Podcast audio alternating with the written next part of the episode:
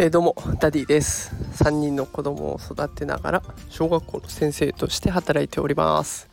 このラジオでは子育てとか教育を楽にできる、そんなヒントを毎日お送りしております。さあ、今日のテーマはですね、一般的な大人の勉強時間はいちにち平均たったのろっぷん、勉強すれば勝てるというテーマでお送りしていきたいと思います。今日はね、週始めになりますので、少しねちょっとやる気の出るような自己啓発めいたことを放送していきたいと思います。あ、あのー、結論はタイトルに書いてある通りなんですけれども、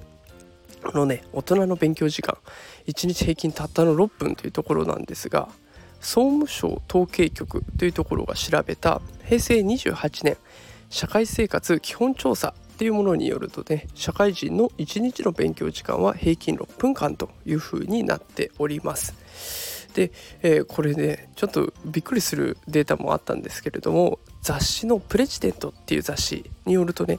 いちにちいちじかん以上勉強しているっていう人、年収ごひゃくまんえん台で にじゅうきゅうてんきゅうパーセント だそうです。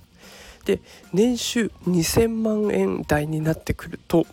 よんじゅうはちパーセント、 ほぼほぼ半分の人が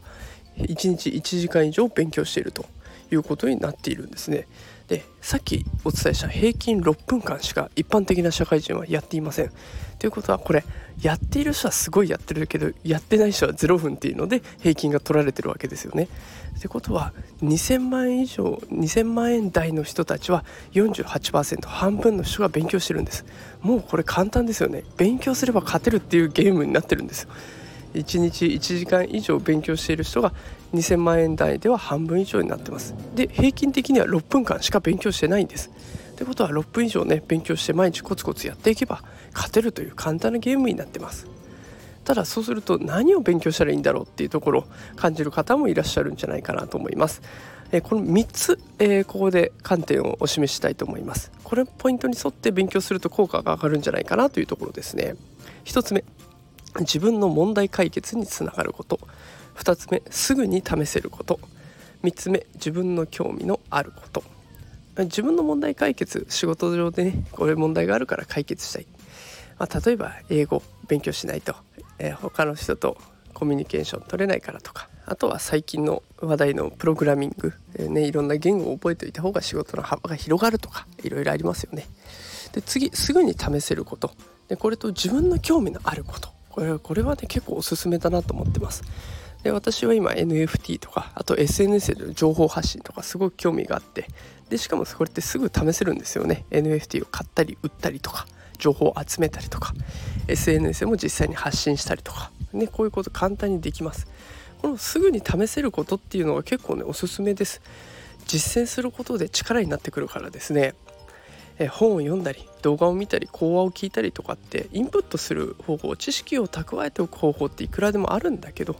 実際それが試してみるとうまくいかないことばっかりなんですよ。で、その中でちょっとだけうまくいくことがある。で、それを積み重ねていくことで力がついてくるので、ぜひねすぐ試せるものっていうものを、えー、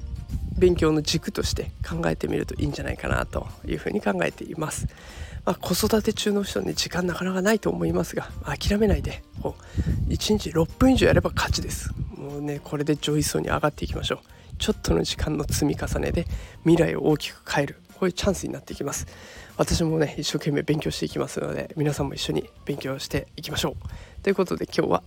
いちにち平均ろっぷんしか一般的な人がやってないよ、それを超えていきましょうという放送内容の放送でございました。また明日も聞いてくれると嬉しいです。それではまた明日会いましょう。さよなら。